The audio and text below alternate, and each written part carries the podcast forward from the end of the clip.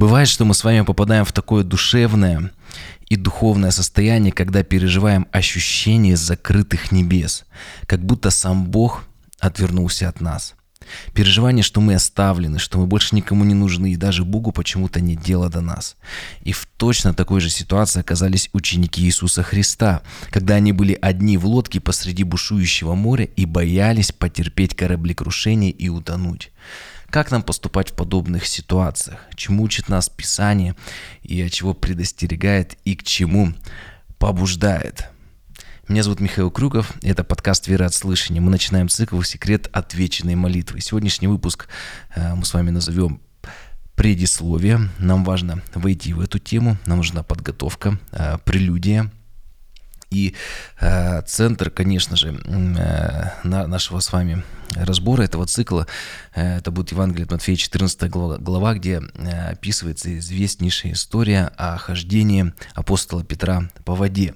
Но об этом поговорим в следующем выпуске. А сейчас нам нужно э, подготовиться. И давайте с вами сразу перейдем к тексту, прочитаем 14, 14, 14 стих. Э, и э, Иисус увидел множество людей, сжалился над ними и исцелил больных их.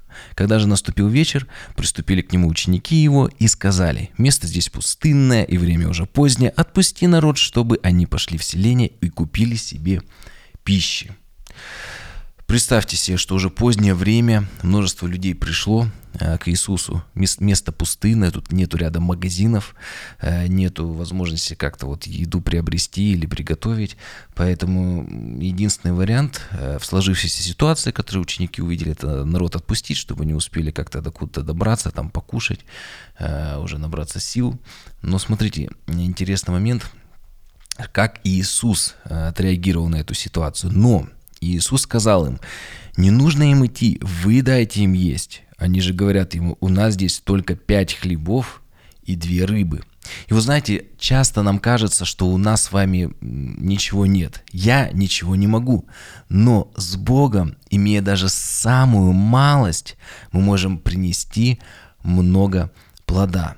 Иисус, э, вот заметьте, имея так мало, всего лишь пять хлебов и две рыбы на пять тысяч человек, он смог взять это ничтожное, ничтожное и сделать великое.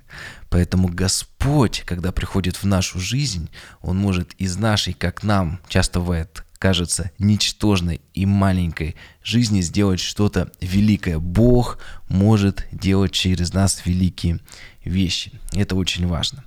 19 стих. «И, увел, э, и велел народу возлечь на траву, и, взяв пять хлебов и две рыбы, возрел на небо, благословил и, переломив, дал хлебы ученикам, а ученики народу». Два момента мы здесь видим. Первое. Иисус Христос служил, Он проповедовал, утолял духовный голод. Помните, Он же сказал, «Я есть им хлеб жизни». Э, и молился за людей, исцелял больных. Но при этом также и вторая сторона была, вторая часть, Он также утолил и физический голод. И э, при насыщении пяти тысяч образовался избыток. Вот смотрите, 20 стих, когда он уже и духовно, и их также чрево покормил. Вот 20 э, стих. «И ели все, и насытились, и набрали оставшихся кусков 12 коробов полных». Как мы видим, не было практически ничего, всего лишь там две рыбы на 5000 человек. Ну, это смешно даже говорить об этом нет смысла. Лучше утаить и самому или со своими близкими как-то это съесть. Но когда Господь приходит в твою жизнь, Он берет это ничтожное, умножает, и в результате еще и избыток образуется. И 21 стих. «А евших было около пяти тысяч человек, кроме женщин и детей». То есть даже еще больше, как мы видим, там фактически было. И вот такой вопрос. А почему 12 корзин они набрали полных? А, вообще чудо, когда Иисус кормил людей вот так вот сверхъестественно, всего лишь дважды, вот, ну, не так много. Иисус делал таких чудес, заметьте, ведь с едой всего лишь дважды мы видим, такое чудо происходило. И вот чтобы лучше понять это место, нам нужно с вами вспомнить Ветхий Завет, когда Бог также давал сверхъестественную пищу и утолял свой народ. Это книга Исход 16 глава 32 стих. «И сказал Моисей, вот что повелел Господь.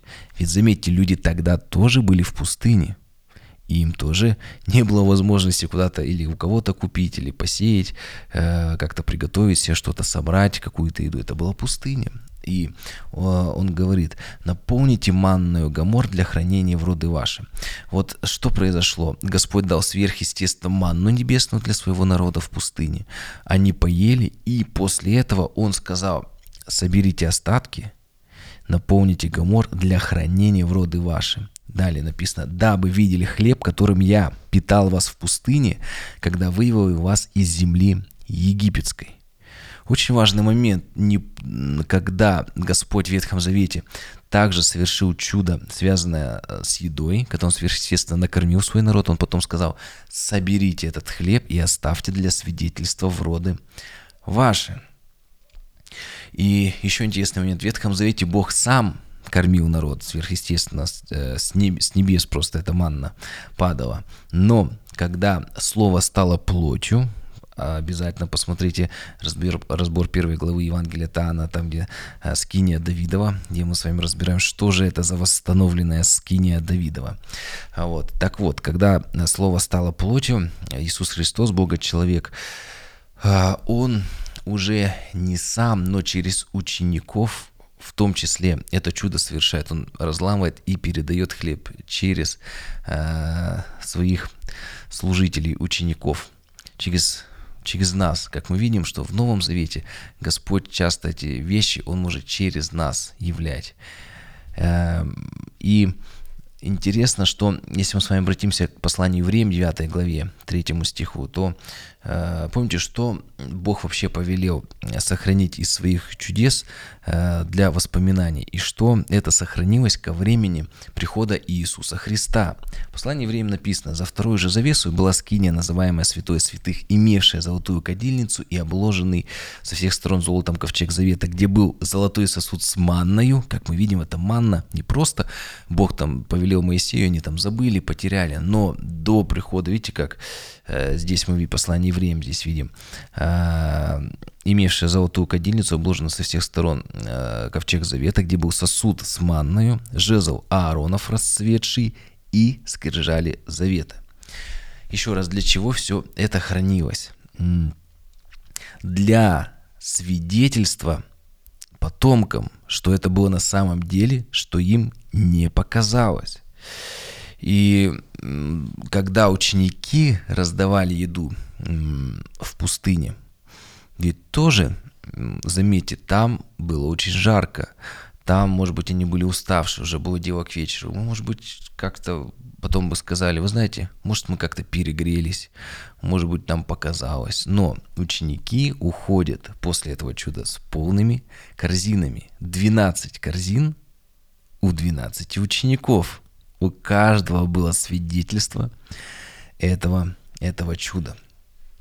И э, как вот назван этот, кстати, завет в Ветхом Завете, где то еда сверхъестественная манна хранилась, 16.33, и поставил его, 34, и поставил его Араон э, перед ковчегом свидетельства для хранения, как повелел Господь Моисей. В другом месте ковчег называется ковчег откровения, но это в синодальном переводе, э, в оригинале также назван свидетельство, перед ковчегом свидетельства. И, как мы видим, это служило для того, чтобы они хранили для потомков. Как я уже сказал, что э, уже в дальнейшем увидим, что они отправятся на лодке одни, и когда Иисуса не будет с ними, то они могут внимательно посмотреть в эти корзины, взять эти куски, поесть и убедиться, что чудо это совершалось действительно наяву, а не призрачно. Как я уже сказал, в пустыне, может быть, жара была, переутомились, перегрелись.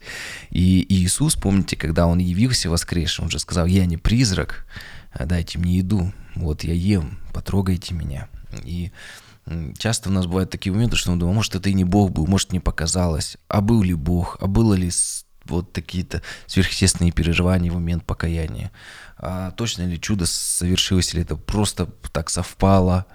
Но важно э, помнить эти все вещи, не забывать их. И вот смотрите, э, уже 22 стих, э, Евангелие от Матфея, 14 глава. «И тотчас понудил Иисус учеников своих войти в лодку». То есть, когда чудо произошло, Иисус исцелил, Иисус проповедовал, духовной пищей накормил, Иисус физической, материальной пищей накормил. И далее Он тотчас понудил учеников своих войти в лодку и отправиться прежде его на другую сторону, пока Он отпустит народ.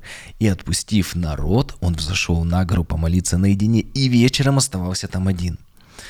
Вот смотрите, несколько моментов. Во-первых, э, что мы с вами э, видим? Иоанн Златоуст пишет. И в других случаях, совершив что-нибудь великое, Христос отсылает от себя народ и учеников, чтобы показать нам пример, чтобы мы не гоняли за, за людской славой и не привлекать к себе толпу. Ну, то есть они э, сделали это чудо, помолились, их накормили, все подходят, о, ученики, какие вы э, молодцы, э, даже Иисусу, ведь не все его еще признали Мессией, то, что он является Богом. Они, может быть, некоторые думали, это пророк какой-то. И интересный момент, почему Иисус отсылал, помните, когда он совершал чудо, говорит, идите принесите Богу жертву. Потому что когда люди не исповедовали Иисуса Господом, а видели просто в нем какого-то человека, он э, говорит, ну, пойдите тогда, воздайте славу Господу, да. И учеников в этом месте мы видим, как говорит Златоуст, чтобы они не гоняли за людской славой. То есть они послужили, они провели время с людьми, все, уходите. Не нужно сейчас плескаться в овациях, в аплодисментах, э, в какой-то такой э, обильной благодарности. Все, вы послужили, отправляйтесь на другую сторону, сторону э, вот этого моря. И еще какой, ну, как я уже, да, сказал, Соли Дела Глория, если помните, тоже праздник реформации мы с вами празднуем каждый год. И один из постулатов реформации – Сола Дела Глория, только Богу слава. И наша задача всегда всю славу, всю благодарность. Понятно, что нам что-то бывает перепадает людям. Ну, конечно, чтобы люди не в нас видели богов, но воздавали славу только Господу. И здесь есть одно слово очень интересное в 22 стихе. Он тотчас понудил учеников своих. Вот что это понудил? В греческом это переводится как принуждать, заставлять или вынуждать. То есть это показывает, что ученики неохотно с ним разлучились. Не просто Иисус сказал, переплывайте, садитесь в лодку. Они сели и поехали. Нет, он их, то есть дословно принудил, заставил или вынудил. Э, вот Златоуст пишет, Христос отослал их под предлогом отпустить народ, а в самом деле намеревался взойти на гору. Сделал же это опять для нашего научения, чтобы мы и не всегда старались быть с народом, и не всегда избегали его, а напротив, из того и другого извлекали пользу, и попеременно были то в уединении, то в обществе, смотря по нужде. Какой мы делаем вывод, что ну, в христианстве часто бывает у людей, без разницы какого ранга, от простого верующего до какого-нибудь архиепископа, две крайности. Либо люди постоянно находятся с людьми, служат людям, но тогда теряет связь с небесами, с Творцом. И знаете, это как-то больше уже превращается в такое социальное служение, в какой-то благотворительный фонд. Это не является плохо, но, но у церкви немножко другая задача. Также бывает другая крайность, когда человек постоянно находится на горе, он постоянно в молитвах, он практически не общается с людьми, его не так просто поймать, но при этом нарушается связь с людьми. И мы видим в служении Иисуса Христа, я не говорю, что здесь был баланс, нет, я здесь сознательно отрицаю это слово, потому что баланс, значит, как-то вот в нашем представлении на там два часа тому или два часа тому. Я думаю, что в некотором роде э, это важность и духовного общения с Отцом, и общение с людьми, горизонтальное и вертикальное общение. И я бы так даже сказал, что это периоды. Иногда бывает, что у тебя больше общения с людьми, что, может быть, ты как бы прям не так много бывает с Богом времени проводишь, ну, потому что, ну, представляешь, ну, человек, не знаю, там, заболел, ты у постели лежишь, там, за продуктами побежал. Ты говоришь, ой, там, помирай, мне до тебя времени нет. Но при этом а потом наступает период, ты больше времени с Богом проводишь. Это как бы такие, вот знаете, вот периоды, потому что нам все равно вот сложно вот как-то вот равномерно это распределять.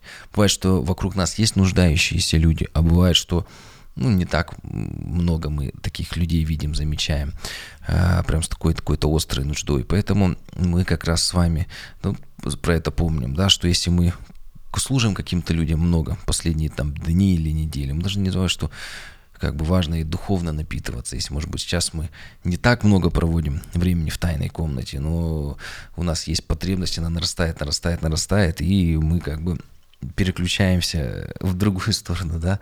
То есть важно и то, и другое, потому что Иисус вошел, там, пошел ночью на гору, ну, сами понимаете, там по ночам Э, молиться каждую ночь, ну, просто нас, наш организм не выдержит. Но когда мы много проводим время в служении, в принципе, чтобы как-то так наверстать, ну, я думаю, вы поняли, о чем я хотел сказать. Еще интересный момент, что э, ученики, ведь они любили быть с Иисусом Христом. Ну, кто представьте, мы бы были рядом с Иисусом, разве мы захотели бы с Ним э, разлучаться? И, конечно, Иисус, когда им сказал, э, переплывайте, они, наверное, сами захотели с Ним зайти на гору. А, и Иисусу пришлось их замотивировать войти в корабль и отправиться прежде него на другую сторону. Это вот тоже важный урок для нас. А, продолжая вот прошлую мысль по поводу вот этого какого-то баланса или недобаланса, что важно две стороны, две этих вещи. Вы знаете, часто у нас бывает обстоятельства, чтобы совсем не быть с Богом в молитве. Я, причем, заметьте, не говорю, что ты служишь, э, например, там людям и вообще про Бога забываешь. Нет, но я говорю, что пропорционально бывает, что один период ты больше с людьми проводишь времени, там меньше с Богом, потом бывает больше с Богом, меньше людьми. То есть, ну, как бы сложно прям каждый день какой-то баланс найти. Но э, важный момент то, что не может быть такого, что у нас отговорки мы вообще не можем быть с людьми или вообще не можем быть с Богом. Поэтому Иисус Христос показал пример, что даже у него не было возможности помолиться, он отослал людей, отослал учеников на другой город, э, на другую сторону, послал лодку и нашел время, чтобы побыть с Небесным Отцом. Некоторые мне говорят, ну, Михаил, ну ты говоришь, ты, у тебя есть комната для записи подкастов, ты можешь помолиться, сходить. Но вот я живу там в однокомнатной квартире, тут еще пять человек, и мне невозможно молиться. Ну, никак невозможно найти время для Господа. И вы знаете, э, может быть такая ситуация, минус 40 на улице, не выйти в подъезде, не знаю, как-то вот не получается все. Но мы можем даже пойти в ванну, включить душ, как будто мы моемся, и даже 10 минут найти время, чтобы побыть с отцом. Поэтому, если ты любишь то, знаете, в подростковом возрасте у молодежи, все вы слышали такие истории, что родители не разрешают идти на свидание, и там подростки влюбленные это могут из окна э, выпрыгнуть там по, на веревке, спуститься но чтобы найти возможность э, пойти к возлюбленному или там говорить до самого утра, хотя знаешь, что завтра там какое-нибудь даже важное мероприятие, экзамен, но все равно как-то вот с любимым видится или созванивается. И поэтому, если ты любишь Бога, а это одна из главных заповедей, да, вообще в нашей жизни, возлюбить Господа Бога всем сердцем. Если ты его любишь, то ты найдешь возможность с ним побыть, потому что любовь всегда проявляется в действии. И Иисус явил эту любовь на кресте ради нас. Не просто сказал «я вас люблю», но Он умер ради нас. И в завершение, э, что еще хочется мне сказать, вы знаете, мы в церкви приняли такую вещь.